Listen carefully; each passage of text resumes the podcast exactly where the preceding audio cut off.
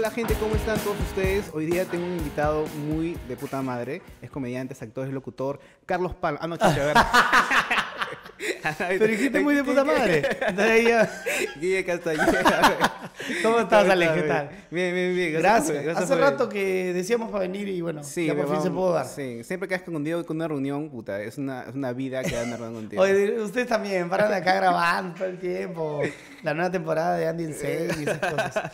Sí, este. Bueno, antes de empezar este podcast, quisiera agradecer hasta a nuestro nuevo auspiciador. Este Ah. es Agua MERS, Qué la única agua ozonizada del Perú, sin preservantes de Clorox. Y nada, la pueden encontrar en Wong y Metro. Gracias a MERS por acompañarnos. y Bonita, ¿no? que- La botella parece Me gusta la botella, es como una lamparita. ¿no? Va a salir un, este, ¿cómo se llama? Un genio. Hechizada, una cosa así. Sí, sí, sí, está divertido. Así que, y también para, antes de que seguir, por favor, suscríbanse a este canal para que este proyecto siga adelante y que más eh, marcas nos puedan apoyar con el proyecto. Y nada, eso es todo. Ahí está, qué bonito. La parte Sí, de feeling. La parte de feeling del, del podcast. Ahora, entré jodiéndolo a, a Guilla y diciéndole otro nombre. No, eh, fue en joda porque mucho tiempo trabajamos contigo. Bueno, hasta ahora trabajamos contigo en la radio. y justo con Jorge, que también está acá, este, llegábamos y nos decían Sonámbulo 1, Sonámbulo 2. Sí, sí, sí, Puta, por cinco meses, por cinco meses, hasta que un día Jorge le dijo, oh, ¿cómo me llamo? Y puta, Carlos y Guillen no sabían cómo nos Oye, ¿verdad, no? Pero no, creo que ni siquiera decíamos los unos, era como, oh, brother, brother. Sí, sí, y no sí. nos habían presentado. Qué No. falta de formalidad. O sea, creo que fue por el tiempo y que un día nosotros dijimos, oye, ahora, ¿saben cómo nos llamamos? Puta, Claro, nos preguntaron, pues, y nada peor que te digan eso. ¿Y tú ¿Sabes cómo me llamo después de cinco meses que venimos trabajando? bueno, y siempre nos jodemos como que Humberto, José. Sí, ya nos cambiamos nombres de todos. Sí, sí, sí.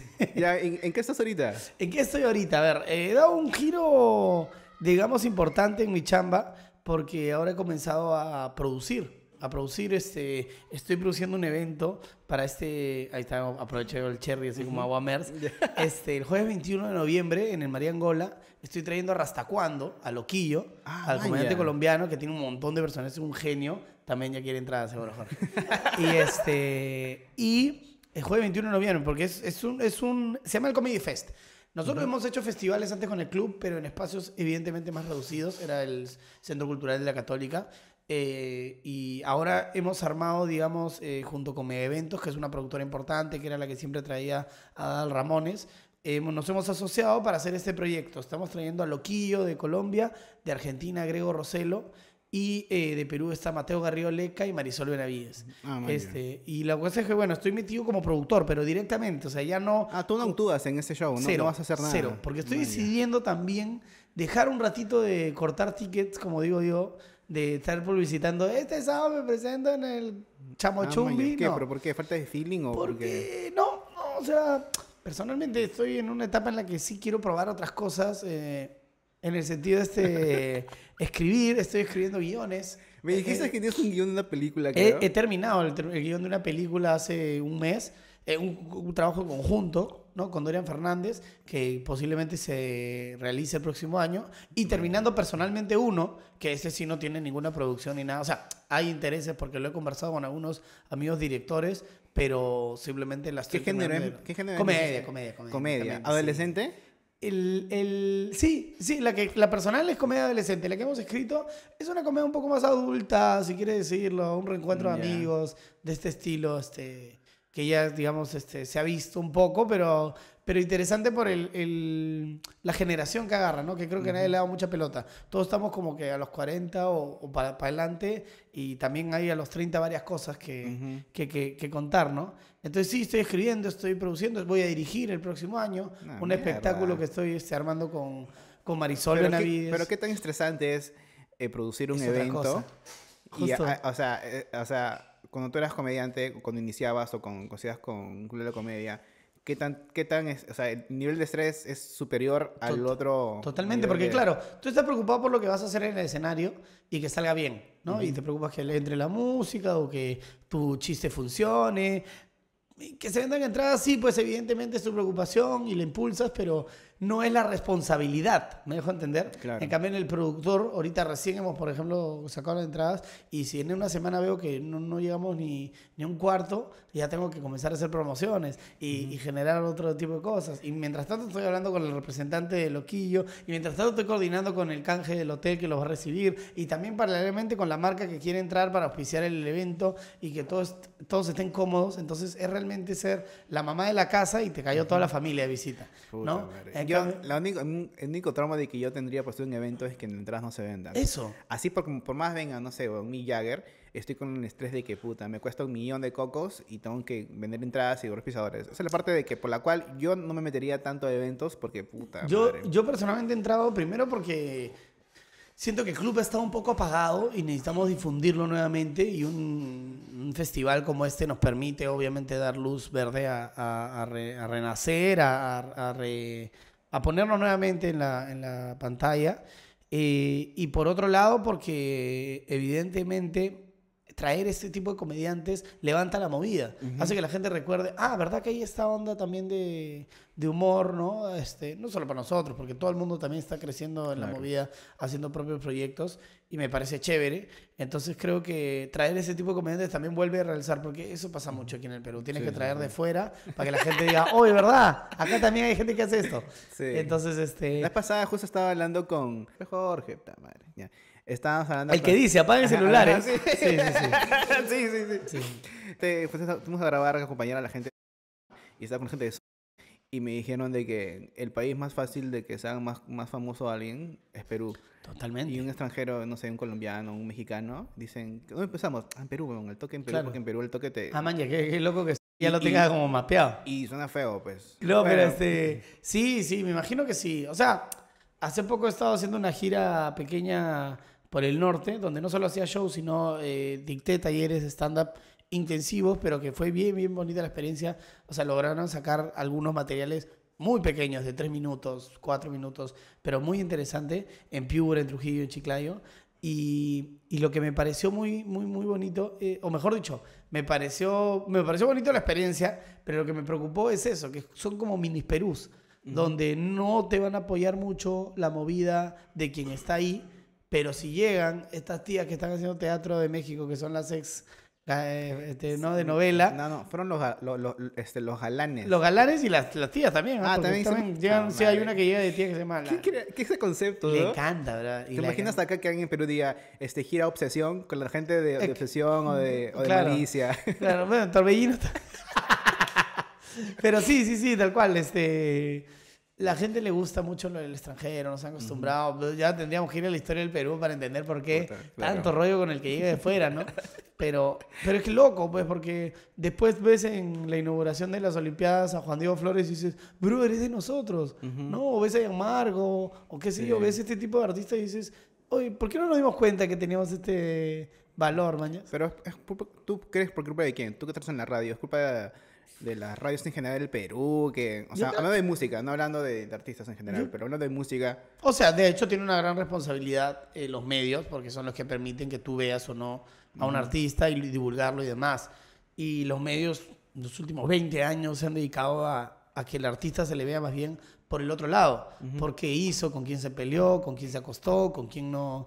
Ese es el gran problema, creo, en general. Porque, obvio, yo, yo lo digo y con conocimiento, porque he podido ir a Argentina, he podido vivir un tiempito este, en Brasil, eh, veo los medios, bueno, ahora con el cable alcanzas a ver este, otros medios y te das cuenta que siempre hay programas de espectáculos. Pero lados. la cantidad que hay aquí en el Perú es absurda. O Sí. sea, ahora hay un programa del programa. ¿Me entiendes? Y toda la mañana te la pasas viendo la repetición de lo que pasó, del otro está- programa que pasó. Está conversando de que tú pones el, el televisor y, y ves el canal 2, 4, Cinco. 5, de hasta la, hasta la 1 de la tarde, Todo. espectáculos. ¿Y te acuerdas que antes había Bugs Bunny? El Claro, hermano Pablo. yo, Kevin yo crecí- Arnold, o sea- Yo, yo crecí cuando estaba en primaria, porque tengo 30. ¿Tú qué tienes? 33. Ya, en el 99, no me levantaba de chivolo y me canaba el canal 2 en Latina y había dibujos animados. De ahí cambiaba al 4 y era Pero este, claro, Dragon Ball, Yo sé, Dragon Ball e- Z. este es el, el índice que nos dice que estamos viejos, ¿ya? Eso de reprochar. En mis épocas ya había.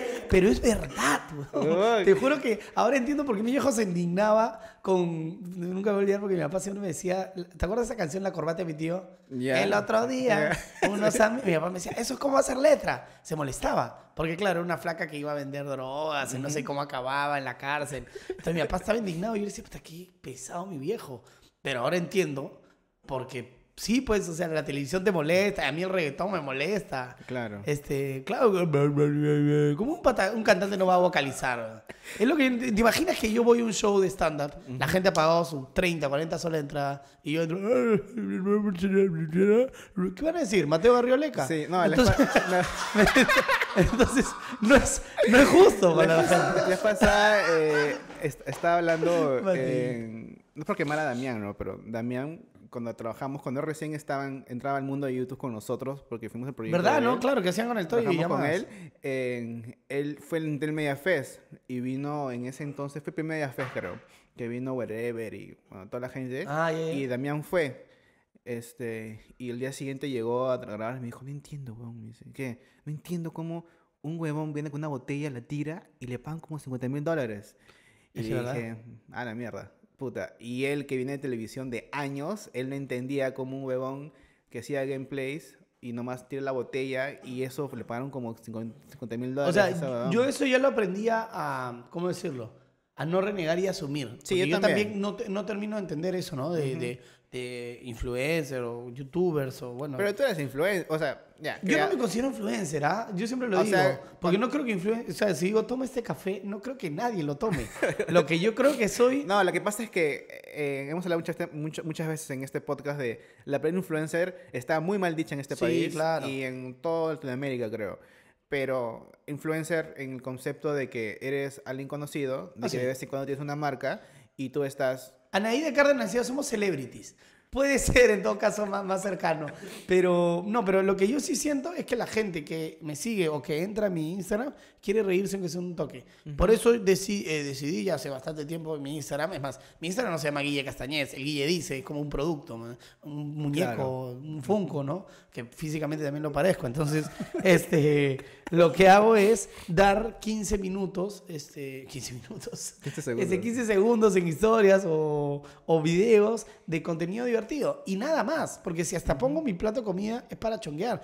Si grabo tacho de basura es para chonguear. O sea, trato de que todo lo Pero que... tú, ¿a, a ti te- a ti- te ha tocado ya este, eh, publicitar una marca por historias? Eh, sí, veces. claro, sí, sí, sí. Ya, sí, sí, pues. trabajo Como digo, en Perú está mal, mal dicho, pero eso se llama influencer. O sea, claro. quieras o no, apareces en la tele un, un tiempo, haces teatro, eres conocido, Sí. eres una persona pública y vi una marca, eso ya te hace como que influencer, porque en la lista de influencers de la marca no ponen lista de actores, lista de No, comediantes, ponen influencers. de influencer, frente. Sí, sí, sí. Ahora, en nuestra, ah, oh, en nuestra época, En este, esa época. ¿cómo eran antes de que las redes sociales, quiénes eran los influencers?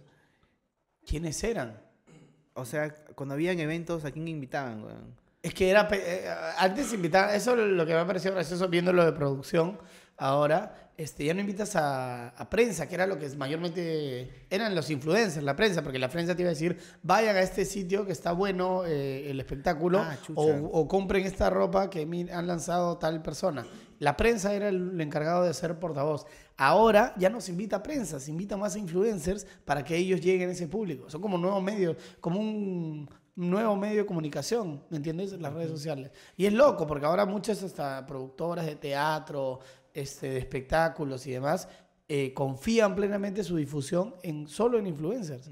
Entonces, este, creo que por ahí este, es, es eso, ¿no? La prensa, supongo que lo hacía antes, ¿no? Y tú como productor ahora has tenido que llevar la lista de gente que va... Todavía no, no. pero, pero sí lo estamos viendo y lo mapeé, porque digo, tengo muchos amigos cercanos. Es como cualquier proyecto, ¿ah? O sea, el Claro, Club de la claro. Comedia mismo sabemos que hay que de vez en cuando invitar amigos artistas para que también reboten, Le- este, le oye, qué bueno que está. eso, claro. Sí, sí, sí, porque, porque evidentemente, o sea, yo insisto, yo sí, como tú dices, no creo que la palabra esté bien usada, pero sí creo que, que un comentario este, de alguien eh, que vaya con el tema, vamos a decir así, si yo salgo y digo, oye, coman esta barra nutricional porque te hace mantener tu peso, no tiene sentido, ¿me entiendes? No tiene sentido porque el gordo que va a va a decir, Pero ¿por qué haría eso si tú no has cambiado? Sí. Es- es- No funciona. no funciona. ¿No? Entonces, este. Creo que la persona tiene que estar cercana a lo que uno dice. No, no, eso, eso de todas ¿Me maneras. entiendes? O sea, el- si llevamos a alguien a, a ver un espectáculo, ya vamos a hablar de este 21 de noviembre que viene nuestro amigo Rastacuando y, y bueno, y Grego Roselo de Argentina.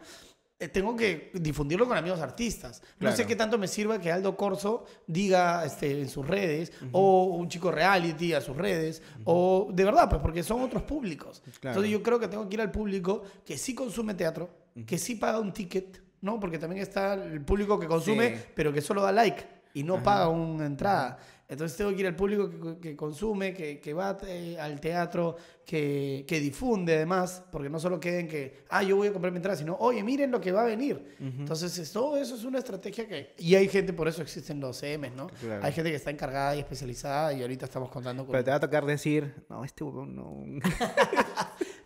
y vas a ser tu pata, y vas a decir, no, no, sé si, ¿para qué? no sé si sea mi responsabilidad, pero, pero sí, supongo, ¿no? Que en un momento que tomar ciertas Ya, decisiones. y, o sea, y cuando salga el evento va a decir producido por el Club de la Comedia. El Club de la Comedia junto con Mega Eventos, ¿no? Esa es la alianza que hemos hecho para este evento. Ah, Mega Eventos también está. Mega Eventos, sí, en realidad Mega Eventos, lo voy a decir abiertamente, son los que nos han empujado a hacerlo porque nosotros ya hace tiempo hemos dejado de producir cosas Mega- grandes. Mega Eventos a quién han traído? Adal Ramones, las últimas Ah, cuatro ya. giras, los últimos cuatro años. Y además, para ser sincero, si no vino este año es porque he sido papá. Y, y era el plan, por eso tenían ya el espacio. Y, ¿Y aún llena Ramones? Sí, ese es lo loco. O sea, lo loco en el sentido porque ya no está en televisión abierta para nosotros. Él sigue haciendo televisión en México.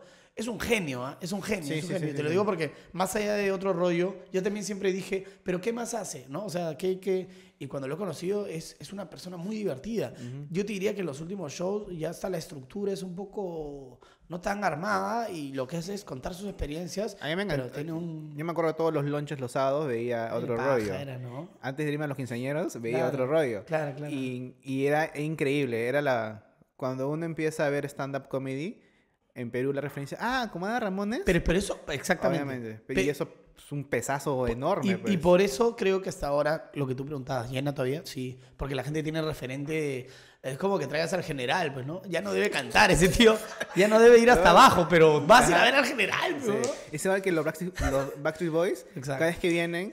Ya, este, bailan de verdad Sí, pero mis hermanas que tienen 35 y 34 años Van. van y gritan. Obvio, Arlette me contó de que ella fue como una fan enamorada y puta, y estaba adelante. Y también tiene la de mis ahí, Obvio, obvio, obvio. O sea, sea, hay una cuestión feeling ya más allá del... Sí, sí, sí. Este, y bueno, sí, o sea, y bueno, otra cosa que también estoy, digamos, que justo le estaba comentando y Jorge también justamente se puso como fan enamorada, es que estoy metiéndome a... No lo he comentado mucho, ni siquiera en redes, pero estoy metiéndome a la producción del freestyle, de la FMS. De la... Sí, porque te, te veo metido en, en Red Bull, que te vas a Argentina y Lo que- estás con... Lo que pasa es que ya, a ver, cosa. hace un par de años que comencé a hacerlo simplemente por mero trabajo, porque estaba trabajando algunas cositas con Red Bull y me llamaron para, para difundir, para, para, digamos, este, ser parte y me encantó, de verdad me encantó la movida, me pareció algo que no me atrevería a hacer. Y lo hago, lo confieso, ¿ah? cierro la luna en mi carro y trato de rapear y No, es- no, ah, sale está. lentísimo. Mira, y, y tú que, o sea, que eres comediante y escribes y eres rápido, o sea... Y claro, no, y he hecho improvisación, ¿no? Que es lo no- que se supone nosotros- sueltas. Claro, a veces cuando estábamos tomando hace años, porque ya ni siquiera me atrevo a hacerlo ni siquiera borracho, porque no me salía Se ni mandaba. mierda, con Jorge y con Raúl, así, cuando estábamos así chupando, y aún así me sentía estúpido porque decía, no me sale, No, no me sale. ha- Hace poco tuve una reunión de, de amigos de exalumnos del cole y este se pusieron a rapear entre y ya la gente estaba grabando. Porque antes, aunque sea, se queda simplemente en el recuerdo, pero ahora suben a YouTube. Sí, ahora ya se hace viral. Sí, sí. Bueno, pero sí, me encantó porque justamente lo que tú dices, hay un talento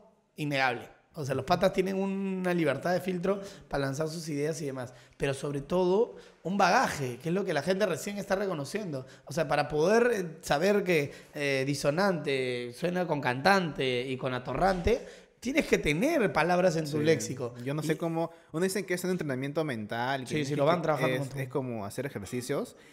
Pero puta, no, no. no es, es un talento, pues. Es un talento como, o sea, yo cada vez me doy más cuenta cuando uno dice, pero ¿cómo puede hacer eso? Veo lo de la UFC, ¿no? Agarrarse a patadas contra la reja, digo, ¿por qué hacen eso? Pero el de la UFC decir, ¿por qué un idiota se para en un escenario y se hace reír? ¿No? O sea, Claro. y, y nosotros, o sea, cada uno vive con su talento. Y en el caso de la FMC, bueno, mejor dicho, en el freestyle, me quedé atrapado con el, el talento de estos patas. Y dije, pucha, hay posibilidad, te estoy hablando hace dos años, ¿no? Hay que hacer más potencial este, este, Y ese este entonces, talento. hace dos años recién estaba creciendo. Ya crecía, ¿ah? Porque, porque Ah, no, dos años fue en el 2016. Sí, sí, sí. O sea, sea, 2017. ya- sí. No, donde ya estaba ya. Ya, ya crecía cada vez más ya- estaba, y, en realidad lo que simplemente conversábamos con, con mi primo, con gente que este, ligada, era que claro, la gente todavía no se daba cuenta que el, el freestyle nace de la calle, nace de, de, digamos de una de, de lo urbano, de lo este, de lo callejero, si quieres llamarlo, pero tiene un potencial para marcas que quieran auspiciar, para que los chicos también se profesionalicen y por qué no despiergan sus carreras. Y ahí está Pablo Londra y O sea, yo me di cuenta de, de que el rap ya era una movida Voz. demasiado grande porque nosotros teníamos un, una- un proyecto acústico, se llamaba Toma 2, me estaba comentando, sí. y en ese entonces invitamos, él me decía, Jorge me decía, hay que invitar a raperos. Y yo, ¿tú crees, tío? Invitamos No, si a- se ha puesto como loquito cuando le dije que... Este. pues invitamos a. En ese entonces, bueno, no sé si ahora sigue. Eh, raperos. Sí. Y puta, y en una semana triplicaron y quintuplicaron el- a los. A No. mi, mi feeling, que era grupos este, peruanos Mira, de rock. Hemos lanzado el- las redes de la FMS, ya será dos meses ahorita, dos meses, y tiene más de 220 mil seguidores, si no más. Mierda. Yo tengo 80 y 10 años empujando mi coche, weón. concha su madre. Es así, es así, la gente... el- y, y bueno, ¿a qué iba con estos dos años? Lo que sí creo que ha pasado estos dos años es que se ha abierto la ventana a que de diferentes este, clases sociales, estratos, culturas, religiones en nuestro país se acerquen al freestyle. Eh, hace poco fui al último evento, em, se me fue el nombre, Supremacía, Supremacía en la playa. 6.000, 8.000 personas creo en la Costa Verde. Este, y familias, niños cargados de, de los papás en los hombros, cantando con, con, con el me freestyle. que, o sea, Entonces es- digo, esa, qué esa- paja. esa generación de padres ya no son nuestra generación de nuestros viejos. No. Es la generación que, del- que han crecido en los noventas. Sí, sí, Por ende sí. son un poco más, no sé si, ¿cómo es la palabra? Joviales, un poco Más más, abierto, ¿no? Más abiertos. Más eh, vertical con los... Claro, Sí. porque Horizontal, yo no me imagino esos eventos en los 80s y ver un- a un papá que creció en los 60s diciendo... eh, Bueno, sea, es que también un evento en los 80 de estos también habría que ver si ponían un coche bomba, ¿no? O sea, hay que, hay que, hay que ser también consecuente. O sea, no echarle... Algo la vez pasada escuché de un comediante y, y norteamericano, ¿ah? Como para no decir que hablaba del Perú, pero que me pareció muy divertido que has visto que ahora los padres están como que totalmente este, empujados para demostrar que sus hijos son alucinantes y que son perfectos, cuando nuestros padres más bien eran, este es un idiota, anda a dormir, oye". Claro, o sea, nuestros padres eran más reales. No, y- Ahora son más este, con ganas de que los hijos, con tantas cosas que nos han dicho, ¿no? A mí, o sea, a mí me gusta la guitarra, toco guitarra y eso, me gusta la música. Y me acuerdo de que yo quería una guitarra y mi papá se demoró la vida en comprar una guitarra y me decía, si apruebas el curso te regalo una guitarra. Claro.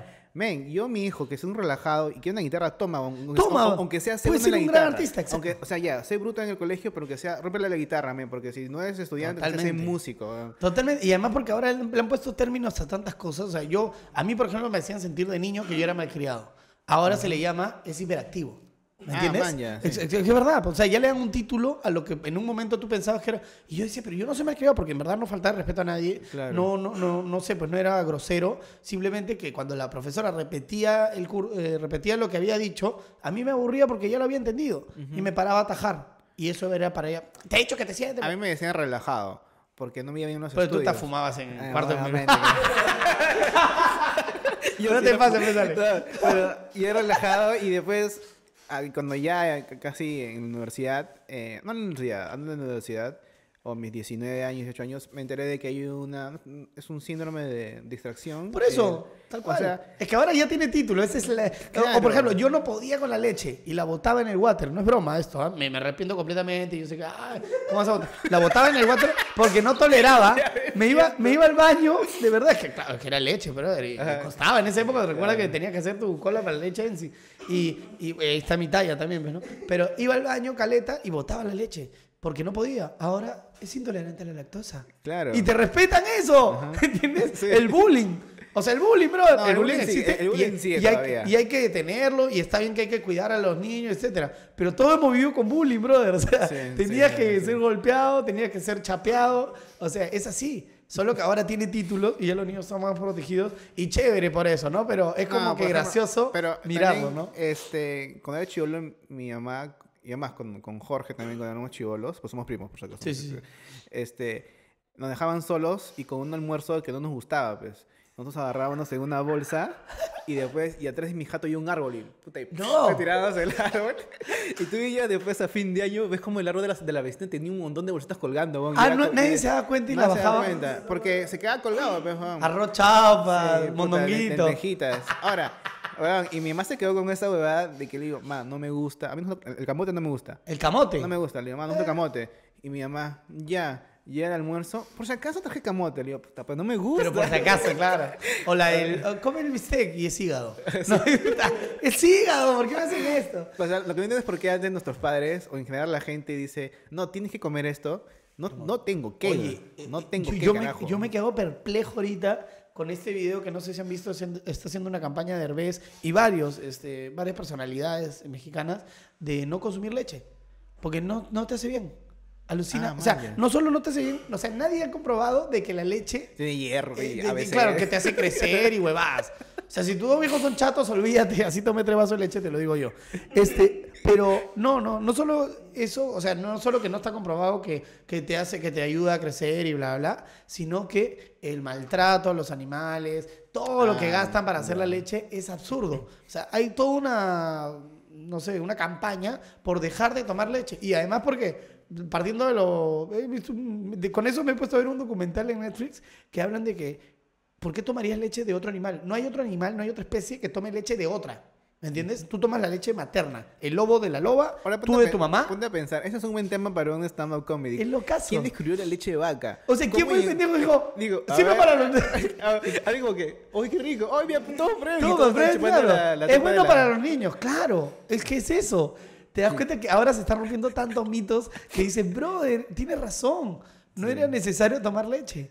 Y es lo caso, porque suena fuerte, pues. No, los niños no necesitan leche. Y tú, brother, yo he Ay, crecido con que claro, tenías que tomar tu leche. que- Pero hay otras cosas, o sea, más sirven ahora, y hay estudios, ¿no? Las proteínas para que un niño desarrolle su cerebro y su capacidad física. Y no teníamos eso contemplado. Claro, justo también hablé con el cholo de eso, de que nosotros hemos crecido machistas. Claro, Y- totalmente. y, o sea, la gente, eh, a, al- a nuestra generación, o al, no sé, a todo el público y a, a todo el mundo, nos pueden tirar de machistas en muchos aspectos, pero es que, puta madre, mi vieja me crió, mi vieja mujer me crió siendo machista. Entonces, O es sea, un poco difícil. El cambiar- reto está en en desconstruir eso, justamente. Claro, ¿no? el reto está en que nuestros hijos, es que algún día Y tengo totalmente, hijos, claro. es de que ellos no crezcan. Ahorita, ¿por qué nos hinchan las pelotas de cuidar cómo hablamos? Puta, pero darnos chance, pues. O sea, Pero, o sea, nuestra vida es comer un o sea, pendejo. A mí me parece drástico porque evidentemente es drástico también tanto tiempo que ha sido este de, a, desnivel la situación. Ahora también está a desnivel por eso, ¿no?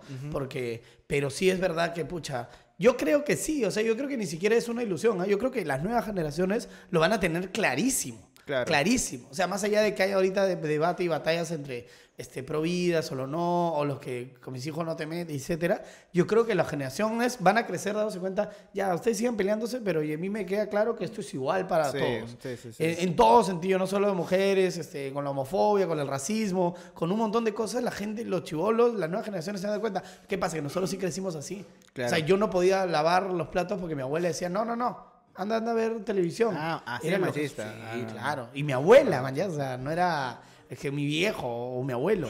Entonces sí, hemos crecido con eso y hay, y hay que romperlo, ¿no? Hay, que, hay que acabar nuestros días, aunque sea Sí. dándonos cuenta de que la cosa no era así. Sí. Pero como te digo, así con la leche, con tantas cosas, ¿verdad? Ver, ahora toca... Nos engañaron con el chocolate. Huevón, es sublime no es sublime. Oye. Sublime, No, no, sí, sí, no hables de sublime. Están entrándole, ¿ves?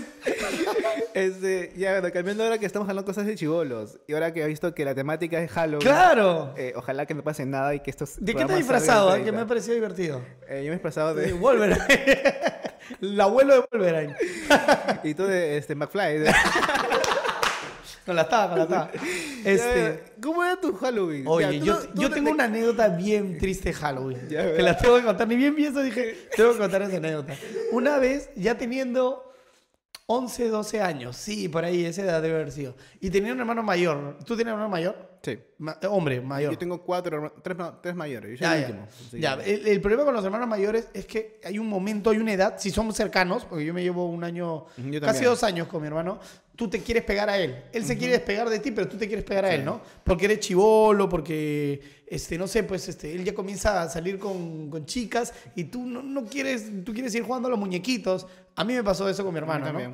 Y la cosa es que ya iba a fiestas. Y una fiesta de Halloween yo lo acompaño y me vestí pues de, de Drácula y no sé qué. Pero de Drácula con sangre, con mi terno, mi capa y todo. Y cuando vamos al tono ya era un tono de 13, 14, que era su edad, donde ya no querían disfrazarse pues. Y era el único vestido de Drácula. Imagínate esa imagen, yo chiquito, patético, con sangre así en la boca mirando a todo, no bailé, creo que me lloré en el baño, fue terrible. Cada que veo una de estas Halloween, me acuerdo esa anécdota porque fue el que intenta seguir con el Halloween y ya estos chivolos que querían tonear este, el general. Eh, a- El peor para mí, porque me acuerdo uno, es de que por alguna razón, mi, mi, mi, mi, mi- mi mamá, no me acuerdo si estaba también él, era de que nos compraban estas calabazas, ¿ya? Ya. Me acuerdo un Halloween que fue día de semana y mi, y mi mamá fue a trabajar, creo. Creo que por eso fue. Y mi casa tenía una ventana, pues, Ya. con rejitas. Y yo veía a los niños pasar por el parque como disfrazados. Y yo desde la ventana con mi... Con mi y yo, como imbécil. Pidiéndole para que te traigan algo. No me acuerdo por qué lo hacía, pero era muy chivolo. Era la representación de la cárcel. Pero me acuerdo de que yo estaba con la calabaza así en la reja y diciendo, puta madre, quiero salir. Y no podía salir, weón. Oh. Y me acuerdo que ya era muy tarde y nunca salí de ese Halloween. Me Eso, acuerdo- se, me eso se dirá PPK ahorita. ¿no? ¡Halloween! Pero, No, no, pero- yo no era disfrazarme completamente, solamente me ponía máscaras, nada más. Ah, no, ¿sí? no, no era disfrazarme tanto. Ah, era también falta de presupuesto, ¿no? En ese entonces. Yo me acuerdo de un Halloween, o sea, no me acuerdo, me lo contaron y por fotos lo he visto, que mi mamá se afanó con, yo soy el segundo y somos dos nada más, entonces se afanó con mi disfraz, y era un bebé, pues tenía tres años, cuatro años, y me hizo, no, no recuerdo, Robin, o algún personaje así divertido, y se olvidaron del de mi hermano. Qué le pusieron un overall, le mancharon la cara y era mecánico. Le mancharon la cara con carbón. Ya eres mecánico. Su raja atrás, mostrando el potito y ya está, mecánico. Puta Puta, madre. qué gracioso. No, pero este, ah, yo de verdad eso sí agradezco. Yo tuve una infancia, yo viví en San Miguel toda mi infancia, Ah, hasta los 12, 13 años. ¿Y por qué digo que lo agradezco? Porque sí tuve mucha de esa infancia de ir a pedir dulces. Que no digo que en otros barrios no lo hagan, ¿no? Pero en mi barrio se podías pedir dulces y desaparecer o que te roben, ¿no? Claro. Entonces eso era lo paja, era un vértigo así de Halloween Pero, o real. sea, acá en, Pe- en Perú pides a las tiendas. En otros En la- países pides en las jatos. A la jato. Bueno, yo pedía jatos también, ¿ah? Ah, Te lo juro, no sé por qué, pero en San Miguel, un saludo a toda la gente de San Miguel, este, los barrios también, o sea, te mandaban al diablo de 10, 6 o 7 no te daban y 3 tenían algo. Hasta arroz chaufa te tiraban ahí en el... yo viví un, sacaba el locro, ¿no? yo, yo viví un tiempo en Estados Unidos con mi abuelo. Y mi abuelo era Halloween y me iba a trabajar. Y mi abuelo ponía un... No, mi papá ponía un cartel en la ventana porque mi abuelo se molestaba. Claro. Que tocaban... tan, tan, tan. Toda la noche en Estados Unidos, en tu jato, tocan el timbre porque quieren... quieren Quieren dulce, Quieren claro. dulce, Dulce o truco, ¿no? Y es tal cual cuando pones acá, acá, acá, es- acá es una casa católica, pero ya es- acá no se da candies. O Ah, sea, sí, te ponen así tienes, que, torrantes. tienes que poner porque si no te joden toda la noche. Obvio, obvio, obvio. O sea, y más si mi jato era la menos arreglada, era un día normal, mientras que al costado los vecinos tenían arreglos, calaveritas, todo, y se afanan todo. Mi jato era como que puta, y un cartel que decía no damos caramelos. y, y Alex con su, con su calabaza en la ventana, ¿no? Yo chambeaba todos los feriados, o bueno, feriados, como Pero, dice, ¿no? pero escúchame, y este, lo que sí nunca he entendido, porque los gringos dicen eh, truco, dulce o truco.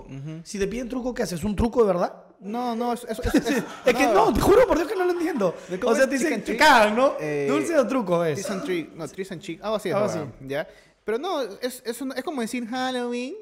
dicen- Ya, pero- Nada más, es, es la frase de película. Ah, es la frase. Sí, porque como- digo, me cagan, ¿no? Tengo Sí. dulce. No, queremos truco. Eh, ah, le tiras un balde de agua, no Sí, sé. no, no, eh, allá es, es como decir Halloween nomás. o sea, Claro, no, hay, ah, ya, no hay ninguna clave, ni un password. No entendí. Sí, bueno, a dime los para- amigos de Estados Unidos que nos vean, escríbanos por acá. ¿Por qué esa frase?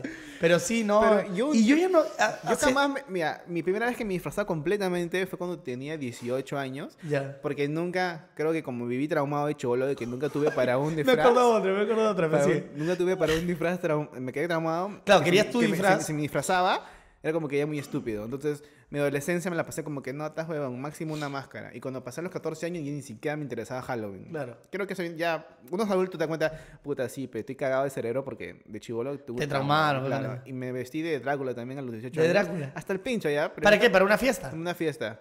Y ahí sí, allá en Estados Unidos te afanan, pues, huevón. Allá todos van disfrazados sí o sí. Si no estás disfrazado, tú No, palteas. es que celebra un montón. Allá tú palteas. es Además, más es ese, ese debate acá de, de si es canción criolla o es este... Ah, esa hueva. A mí me... Pero tú celebras canción criolla. A mí me encanta la música criolla. ¿Más Y que Halloween? Es que de verdad no le doy pelota. Le doy pelota a lo que el plan diga. O sea, a lo- a lo que... "Oye, vamos todos al tono de Halloween. Vamos al tono de Halloween. Vamos a una peña, vamos a una peña. Amo la música criolla. Pues he sido criado por mi abuelo con música criolla. Me encanta. O sea, me sé un montón de canciones y... Pero no, no me hago tanto rollo, ¿ah? De que no, tenemos que celebrar. Porque igual la escucho todo el tiempo y cuando voy con mi familia a ver a mis tíos abuelos, la escucho. Entonces, no me paltea tanto ese tema y el debate me parece una tontera. Eh, Eh, ese, ese, este me hace contar sobre algo. no, es que me acordé de una anécdota también de... Yo también creo que nunca yo solo por decisión me he comprado un disfraz. algo De chivolo mi vieja me disfrazaba y por el colegio, qué sé yo. Además, como vivo el teatro y todo, ya no me interesa disfrazarme más.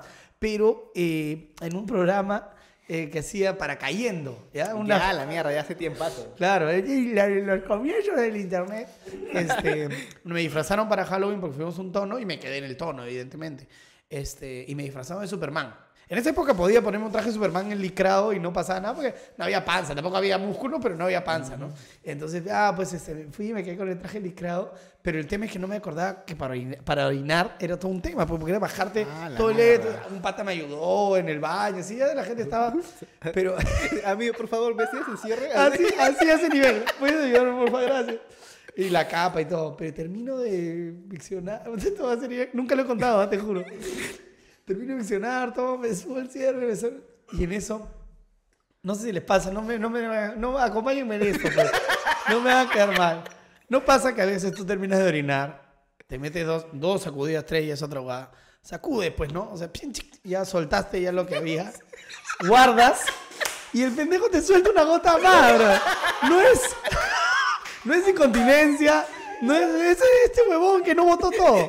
O sea, es como cuando quieres lavar la taza y después ves que había una gota de café. Ajá, claro, ya, claro. esto, y me soltó la gota, pero en una licra.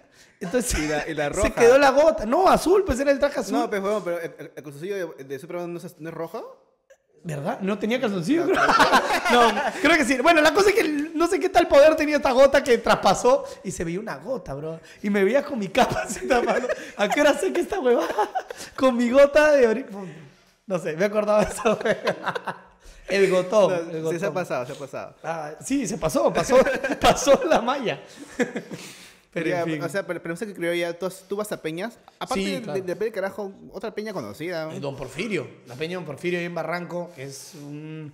eh, A mí, me la, a mí me la hicieron conocer, Franquito Cabrera, Anaí Padilla, amigos que son actores, este, que va, va mucho a esa peña, este, me, me hicieron conocer en algún momento, yo he ido varias veces, este, y es lindísimo, o sea, porque se vio un ambiente bien criollo, que es el que mi abuelo me crió, mi abuelo era del RIMAC, entonces, este, gente claro, bien ah, eh, que gente que ha crecido, pues, este, escuchando la música, este, con estos chistes, con estos comentarios criollos, De, "Ah, esta porque- El criollo bien dicho, ¿no? Porque ahora también le llaman criollada a la pendejada, al, al- al- Ya, a, la, no, no, claro. a la- a la coima, no sé. Y eso no es, ¿no? Sino el criollismo eh, Pero en para ti, esencia. para ti, ¿qué distrito es más criollo?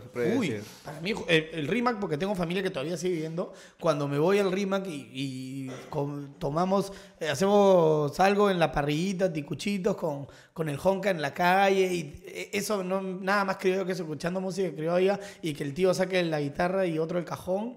Para mí eso es el criollismo en esencia, ¿no? Y me encanta, me encanta. O sea, cuando, cuando nosotros tenemos que hablar de cultura nuestra, o sea, porque hablamos del Perú y evidentemente están las danzas y esto, pero que están lejanas a nuestra ciudad. En Lima, para mí esa es la esencia de nuestra cultura, ¿no? El criollismo. De hecho, de hecho, como te digo, tenía un abuelo tan criollo que creció con muchísimo cariño por ese, por ese, por esa cultura musical, de baile. Pero tú eres de organizar, no sé, el día de, de- de la zona criolla oh, es que trabajan en mi jato y quiero hacer... De- debería, huevada". debería. Yo soy muy poco organizar, ni mi cumpleaños organizo, no me gusta. Pero, pero sí soy, o sea, sí te puedo en una parrilla poner unas canciones criollas, este, para, Ah, para amenizar un rato, sí. Pero no, no soy de organizar. A mí lamentablemente mi vieja no, no me ha criado con esa música. Con la música ya. Por No, lo sí tanto, conozco gente que no- Yo he crecido y... Puta, me sé las clásicas por... Por default, como quien dice, pues. Claro, Pero has- escuchado. Sí, pero yo he visto, he visto patas de mi edad, o hasta menores que yo, de que ponen música criolla y se saben todas. Obvio. Y yo, como chucha, ¿quién, quién nos enseñó sí. esa huevada? Yo te, yo te pongo música criolla a veces en mi carro, así que estoy escuchando cuando me aburre, no sé, pues lo que estoy escuchando en Spotify, después de escuchar Estudio 92 también. Este, pongo música criolla porque me- yo escucho Felicidad al mediodía, música criolla, me encanta. Ah, man. Sí, aunque fuera de broma, y no, también es parte del- de las señales de que estás viejo, pero las letras son bien pajas, weón. Es como una letra de desamor, no estás escuchando a Nicky Jam, estás escuchando una letra de desamor filinzaza, weón. Es bien paja.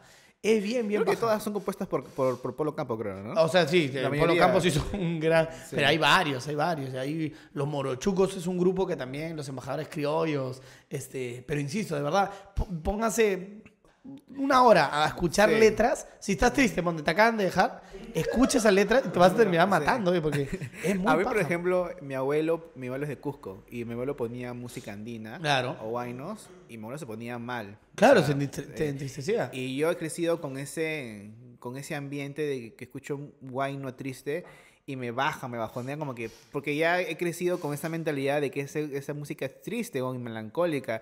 Y más cuando tú pones documentales de terrorismo, ponen esa música a la mierda. Que compadre, ayuda- no, ya, no ayuda, eh. no- no ayuda nada, claro. Sí, entonces he crecido con... Y mi mamá muy poco ponía música que yo ya, creo que nunca. Y cuando yo iba a reuniones familiares y ponían, yo me aburría, me veía el pincho. Claro. Y creo que es esa huevada también Te, de te- que te corta. Me, me Eh, corta. Y es loco, ¿no? Pues estamos hablando de lo criollo, de la música de la sierra, y de ahí viene la selva, que yo soy un amante. Yo debo haber sido un caimán bebé de la selva, porque no tengo familiar de la selva, pero amo ir a la selva.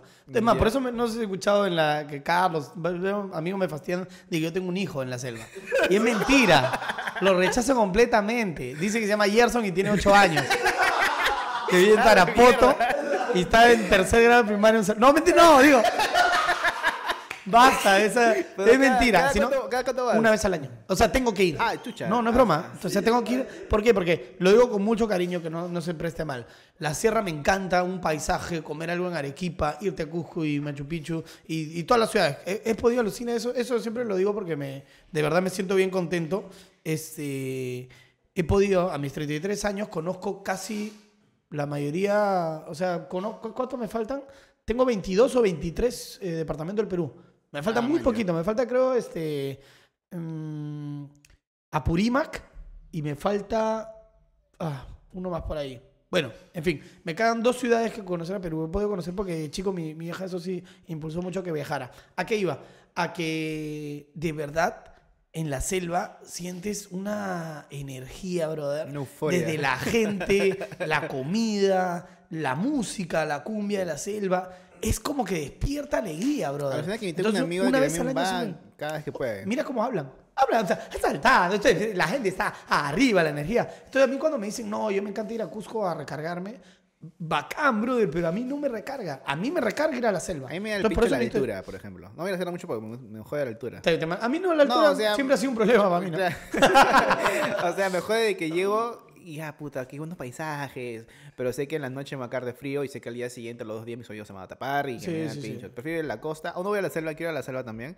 Pero. ¿No has ido a la selva todavía? No, Uf, Ten- a tengo, todo el mundo tengo un pata de que trabaja en, una aerolínea y es mecánico de aviones. No, man. Y el huevón, cada pasaje o le sale gratis. Entonces el huevón cuando puede se va a Tarapoto. o- Es que no sabes y la el huevón se va. Yo hablo de la comida, del sol, de la energía, de la música, insisto, de verdad, te diría, la cultura eh, amazónica este, es, es alucinante. No sé qué, bueno, me han explicado alguna vez por qué no se difunde tanto, porque también hay negocios en la selva eh, que Ah, sabemos que el gobierno cuida y que, y que nos mantiene como país, que, que- que por eso no se difunde tanto, ¿me entiendes? Anda Máncora, anda Machu Picchu, no vayas tan adentro de la selva, ¿me entiendes? Claro. Pero las reservas que hay, este... Ahí está el Brian. ¿no? Eh, Sí, ahí también está. O sea, el Justo- cruce, ¿no? El- Justo la vez pasada estaba grabando con, con la gente de la zona en el centro y había alguien que era, que era ex militar. Claro. Y era retirado, pero tenía 25 años, creo. Y- Ah, que claro, iban- van de y- y- 16. Y, iban al, ahí, fue al O'Brien. Y nos contaba de que si tú llegas herido de bala, te dan de por vida una pensión. Y su pata se disparó la pierna. Y paró la pierna, weón. No, no dio en el lugar No correcto. era correcto y el weón se quedó cojo Ay, no, y con una pensión, pero ya no puede trabajar nada. Pues. Claro. No, Pero jodido. esta parte pendeja de, bueno, Sí. cambiamos de tema. Cambiamos de tema. No. Pero este, no, sí, para cerrar lo de la selva, de verdad, vayan a verla, este, conozcan, porque de verdad. Solo yo, en cines. yo siempre trato de difundirla, porque te lo juro que una vez al año voy. Y un saludo a Gerson, ¿no? Que está- digo. Sí. A la mamá de Gerson. No, no. Sí, sí, sí. Ya. El Perú me encanta. Siempre trato de, de, de mencionarlo, de meterlo de alguna manera en lo que haga, porque siento que, pucha, tenemos, a veces no nos damos cuenta del país alucinante que tenemos, con costa, sierra, selva, Sí. con toda la variedad cultural. O sea, nuestro un- gran es- problema perdón, es, es un- nuestra gran virtud para mí. Es un caga de risa de que como de acá tú te vas a, no sé, a La Molina, casi sin guía, y ya estás en otro lugar, otro weón. lugar, Ya hay sol. Ya es en verano, mientras acá es una cagada. Por, por eso insisto, yo creo que nuestra gran virtud, o sea, todo lo bonito que tenemos, es también nuestro gran problema. Porque tener tanta gente y tanta diversidad hace que seamos tan complicados y que no nos entendamos. Pero a la vez nos hace tener un chaufa, pues, ¿me entiendes? Una Claro. mezcla entre lo chino y lo criollo. No, es alucinante. Ya. Sí. Bueno, cambia un poco de tema. Este, ¿Vienen proyectos tuyos en cine, películas, algo o Eh, no? película, bueno, la que estoy escribiendo, que estoy detrás. No, pero tú como actor. Y como actor, eh, me llamaron para una, pero que todavía no he, no he terminado de ¿Estás en cerrar. Zombie? Porque todos están ahí, creo. No, no, yo no. no me llama. Tú sabes que Daniel es mi pataza. Con él hemos hecho televisión. eh, siempre hablamos, hablamos de armar otros proyectos. Es un capo. Eh, Y dice que le está yendo súper bien. Además, a la pela. el- Este, pero eh, me llamó a Zombies a la serie y yo no pude porque no me acuerdo qué me pasó el día que tenía que grabar. Y él hasta ahora dice que yo este, me... Me cagón. Sí, sí, sí, que lo cagué, que le fallé. Pero no, sí, sí, me parece súper chévere que, que se esté haciendo no solo la pel- película de género, sino arriesgando con cosas un poquito más... Sí. No solo la comedia ligera de un personaje que le pasan cosas, sino tocar zombies, bañas un mundo irreal, fantasioso y que, La que comedia o, el humor que usa Daniel, creo que, bueno, justo les pasa, este, fuimos a unos premios de, de la Toulouse y habían extra- claro. est- extractos de una serie que era eh, algo de eh, Don Pancho y este, Don Quijote y Sancho Panza, pero era de un color de combi. Ok. Ah, sí, claro. Ellos están un- armando ese proyecto. O sea, no sé si ya está, pero se No, están armando, dominados, o sea, fácil ya están unos episodios. Pero vi y era un humor bien parecido, o ese tipo de humor, no, no sé cómo podría llamarlo. Absurdo es. Eh, es un absurdo, es igual que los cinéfilos, o sea, Sí, es, es absurdo, es- ¿no? ese humor que no es tan popular como sí, pues. los otros. Porque la gente. ¿Por qué? Ujú. O sea, ¿de verdad le pasó esto? Claro. Sí, o sea, no. Entonces, eh, y quiero tocar un poco el tema de los cinéfilos. O sea, tú para ti, guía y cinéfilos es como tu pataclown de que todo el mundo te reconoce esa huevada. o ya no, fu- fue un tiempo esa Es tu huevada. pataclown, qué rica frase. Este, no, de hecho sí, ¿no? A mí me es loco porque había hecho cine, había protagonizado yo una película, he hecho tele, he podido hacer teatro bastante y es cinéfilo lo que me lleva, sobre todo a otra nueva generación. Que es de redes sociales. Sí, y de- exacto. Y, este, y, a, y a mostrarme, como tú dices, con otro estilo de humor, que me pareció alucinante. O sea, sí, si tú me dices qué es lo que más me ha gustado hacer, posiblemente en el top 3 está Cinéfilos definitivamente. Me encanta lo que generó Cinéfilos.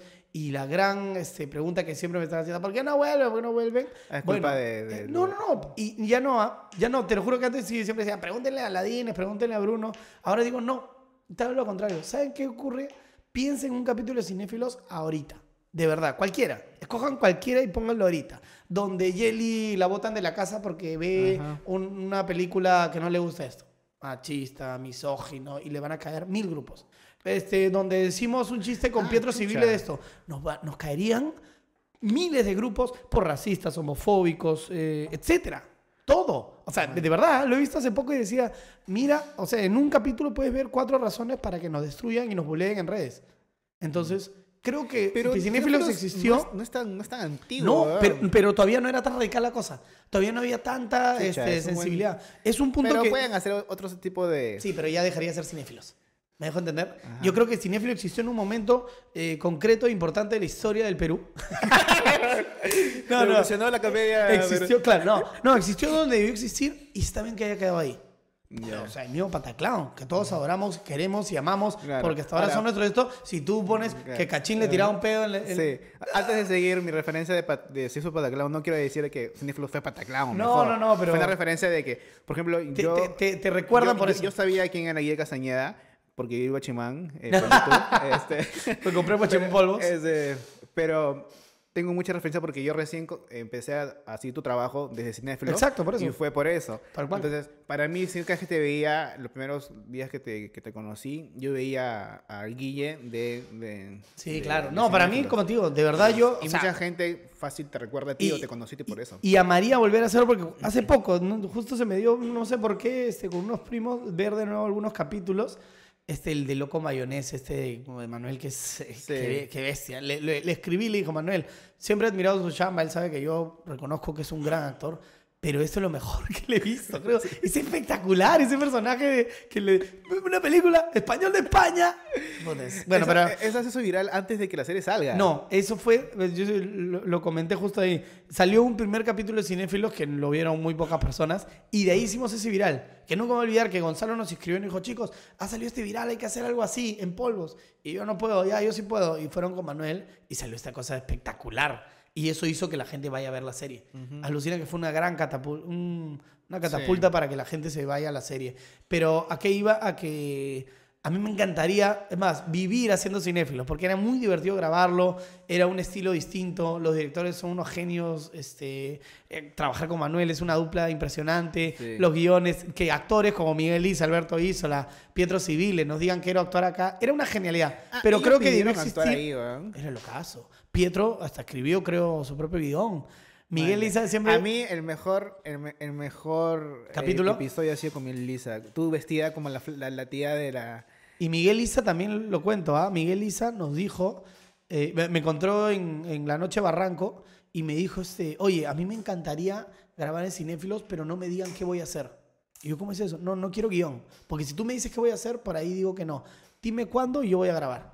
Entonces yo regresé a mi casa de la noche Barranco, me puse a ver tele para dormir y estaban dando fin de semana con el muerto. Entonces escribí en el chat, oye, Miguel Lisa quiere grabar con nosotros y podría ser fin de semana con Miguel Lisa muerto.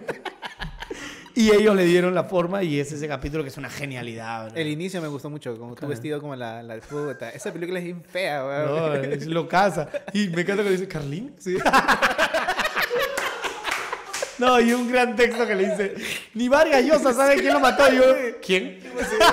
Como demostró que son unos ignorantes. Pero, ¿a qué voy? A que no, si yo también le tengo mucho feeling y es lo que la gente siempre, ¿cuándo vuelven? Ya no vuelven. y está bien que ya, no vuelvan. Ya quedaron en un momento. Y aparte se fueron arriba, pues. Sí, exacto. que quede como algo bonito. Y cerró, el último capítulo cierra como empieza todo. Así que ya más, más redondo que eso no puede estar. Sí. Que sea nuestro pataclón. Bueno, tu pata, claro. Sí, mi pata. Bueno, el tuyo nada más. El tuyo nada más, amiguito, gracias.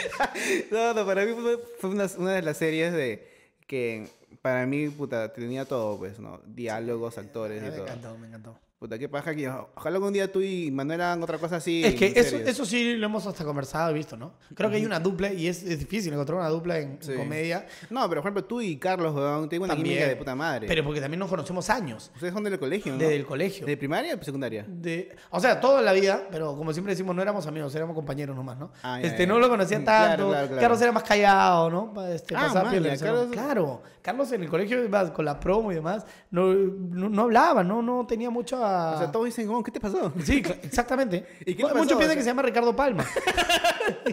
pero sí, en cuarto, quinto media, y nos fuimos muy pata con él, con Junior. La gente no sabe, pero con Pollo Gordo también los tres éramos del mismo cole. Y salimos ah, y comenzamos a hacer teatro en Pataclown, comenzamos a hacer impro clown, y ahí nos hicimos hermanos, ¿no?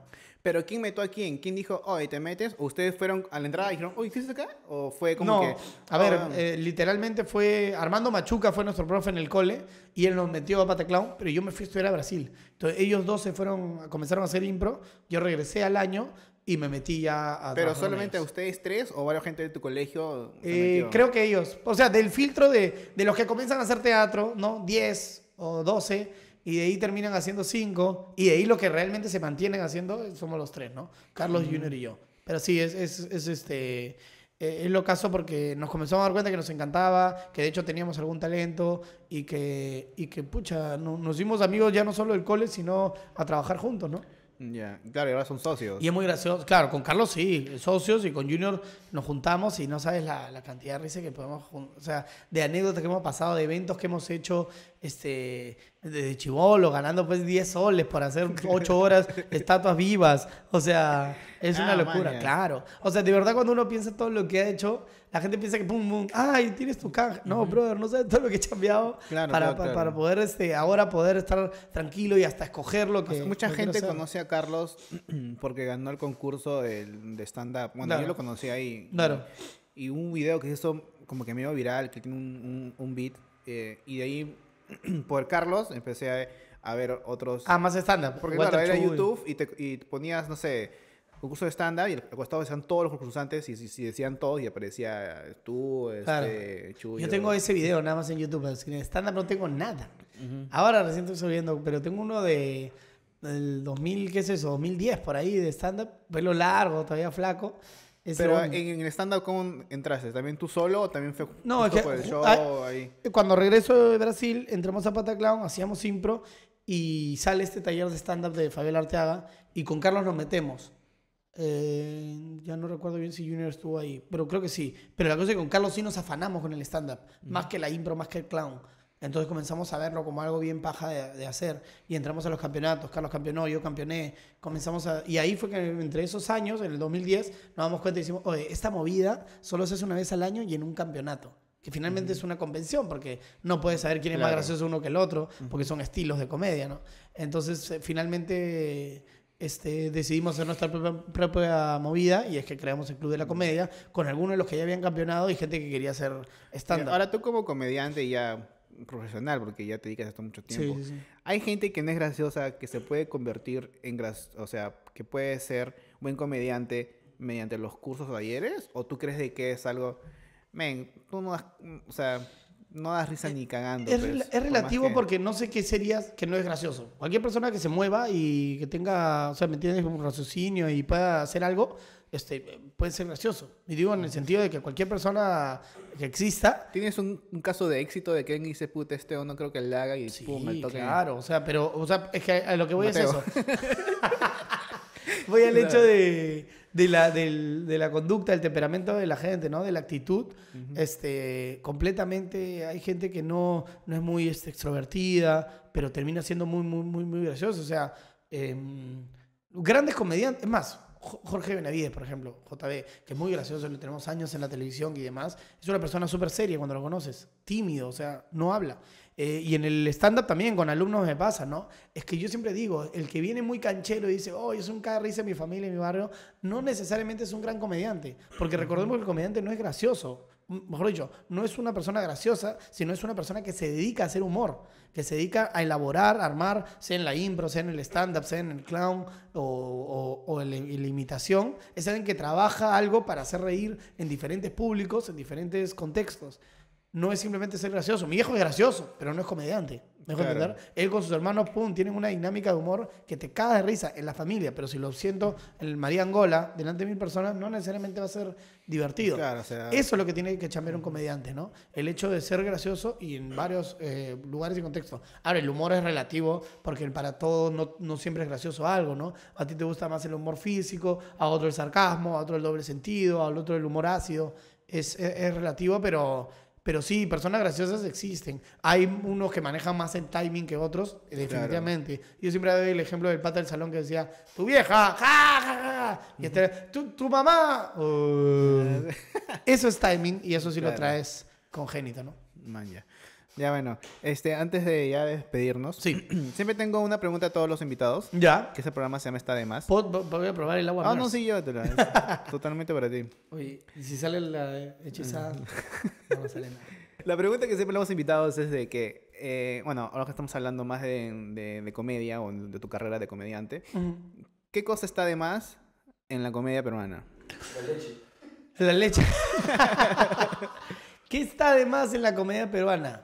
Eh, tantas cosas. Hay mucho que cambiar. O sea, si yo soy un fanático del stand-up y creo que me volví em, y, me- y- y trato de, por eso hago esto, a irme a provincias y tratar de seguir difundiendo, es porque hay algo muy puntual que sí tenemos que cambiar como sociedad. Por todo lo que estamos hablando, que la sociedad está cambiando, ¿no? El humor peruano es muy pegado a fastidiar al otro. O sea, siempre analiza, pero cualquier cosa, no te hablo de humor netamente. Sí. Yo soy, el 60% de su programa es sacar en casting a alguien que la va a pasar muy mal o que está haciendo cualquier mamarracho. Si te acuerdas tu programa con el que hemos crecido este, a vacilar, era 10 minutos Raúl poniéndole chapas a, a la gente del público. Y la comedia peruana se basa en eso, ¿no? En burlarse del otro, en fastidiar al otro, Es verdad. en, en- en- en- notar o, o agrandar que el otro tiene una deficiencia, que es calvo, que es gordo, que, que es narizón, que habla mal. ¿Tú que has, Entonces, has, has ido fuera de, de, de no Perú? es, no es así.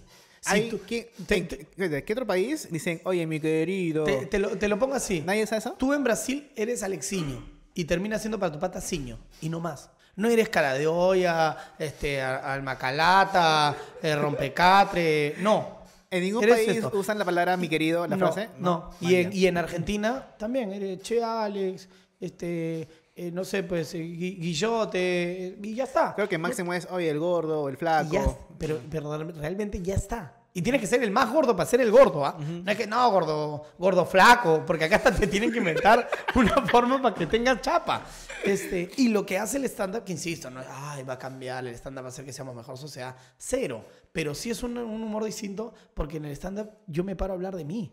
Y me burlo de mí. Y de mis situaciones y de lo que pienso y lo que siento y de lo que soy. Entonces me encanta cuando vas a un evento, ya no, ya no pasa mucho, pero cuando ibas a eventos al comienzo te decían, porfa, no fastidies al gerente, no fastidies. Y yo, ¿por qué lo haría? Porque estamos acostumbrados a los comediantes que agarran al pelado, que agarran a la tía, que agarran al esto. Y, y es verdad, porque nuestro humor es así, o sea, no podemos negarlo. Nos juntamos entre patas y nos vamos a burlar que le robaron al otro. Nos vamos a burlar que le, que, que le robaron el carro o que de- se rompió la pierna. A ese nivel está nuestro humor. Nuestro humor es mucho de agredir al otro. Entonces el stand-up hace un giro. Y por eso creo que también nos cuesta hacerlo popular, nos cuesta abrirlo. Más conviene ponernos a hablar y, y- y no darle tanta énfasis, sino burlarnos de otras personas. ¿De cómo dirías tú que está de más burlarse, o sea, usar la comida? agre- usar la comedia. Por eso, yo, mira, mi tesis de la universidad es, eh, fue sobre el, el humor, ¿no? Este, y dentro de los medios de comunicación, cómo estaban. Y yo entré afanadazo a hacerla diciendo, puta, el humor es lo más importante en nuestro país. Y me di cuenta que también es lo más peligroso. Porque el humor ha hecho que nos olvidemos de situaciones políticas por una imitación. Te olvidabas de que Alan pateó a, un, a una persona que se metió y simplemente te reías porque le ponían un zapatazo en la imitación. Entonces, te- eh, el humor ha hecho que seamos también bastante misóginos, que seamos este, homofóbicos. Hasta ahora hace que seamos este, racistas. El humor hace que así como te divierte, te está metiendo en la cabeza que es normal que le rompas una silla en la cabeza a Selma Galvez. Eh, el humor hace que también sea muy gracioso que pongas un enano que se caiga. O que, uy, cómo me gustan las mujeres. Eso es lo peligroso del humor, que está también marcando en nuestras cabezas que eso está bien. Entonces está bonito. Y yo soy comediante. ¿Qué más bonito que hacer reír? ¿Qué más noble que hacer reír? Porque eso sí lo digo y, y bacán que pueda este, decirlo aquí. eh, ningún comediante, y eso lo puedo firmar en notaría, ningún comediante quiere hacer daño. Ningún comediante quiere marcar alguna burla o a, a- o a la gente de provincia o a, o a un gay o a alguien. No, yo estoy segurísimo que Benavides, Álvarez, este, eh, Fernando Arma, Ricky Toso, Guille Castañeda, Carlos Palma, nuestra intención no es ofender a nadie, es hacer reír, pero hay que tener mucho el control y el cuidado, porque lo que hacemos también es un arma de doble filo. También puede herir, también puede Claro. este, segregar, también puede ofender. Eso es lo que hay que tener cuidado. El humor, eso es lo que creo que no le hemos dado al Perú. Si tú dices que le falta darle importancia al Perú, darle, darle importancia al humor, darle respeto y darle el profesionalismo que merece. Darle el cuidado que tiene que tener la comedia, porque la comedia, insisto, así como hace reír, sienta precedentes y sienta... No, no sé si puedes contestar esa pregunta, pero tú, ¿qué tan de acuerdo o desacuerdo estás de que ya no pueda ser el Nero Mama o la persona Jacinta? Es que por, por eso te digo, yo creo que la intención de Jorge Benavides jamás va a ser ofender a ninguno de esos, eh, de, de- de esas culturas, ¿no? O, o grupos sociales. Pero sí, pues hay que tener cuidado, hay que hacerse cargo, ¿no? De, de- ¿Por, qué lo haces? ¿Cuál, ¿Cuál es la definición del personaje? Hay una sensibilidad que hay que también trabajarla del otro lado, de decir, oye, tampoco es que sea tan ofensivo. No lo sé, creo que ahí ya es un tema demasiado delicado y abierto como para poder debatir, pero sí es lo que sí creo, desde mi punto como comediante, es que tenemos que hacernos cargo de lo que digamos o de lo que hacemos. Si yo hago un chiste de mi suegra, bueno, asúmelo, porque estás refiriéndote a, la- a tu suegra así, Claro. por decirte algo, ¿no? Este, si hago un chiste contra algún contra los católicos, bueno, asúmelo, ¿por qué lo has dicho? Y, y- y hay que hacerlo, ¿no? Pero insisto, lo que sí marco es que no hay nada más noble entre tantas profesiones nobles que hay en este mundo eh, como el comediante, ¿no? Que lo que estamos tratando de hacer es reír. Y en un mundo como en el que estamos, tratar de hacer reír es valiosísimo. Sí, de todas ¿No? maneras. Gracias, Guille, por estar con No, nosotros. gracias a ustedes. Ya estoy medio tarde. sí, basura. esta, tarde. Así que suscríbete al canal, por favor. Guille, Sí. ¿cómo te siguen en las redes? El Guille dice en todas las redes sociales, En redes. Facebook, en Instagram y en Twitter. Ya no estoy en Tinder. No, a mí me siguen en, en Instagram como alex-abajo está de más. Así que nos vemos en la próxima. Suscríbete al canal, por favor. Gracias a Bomers y nos vemos. Chau.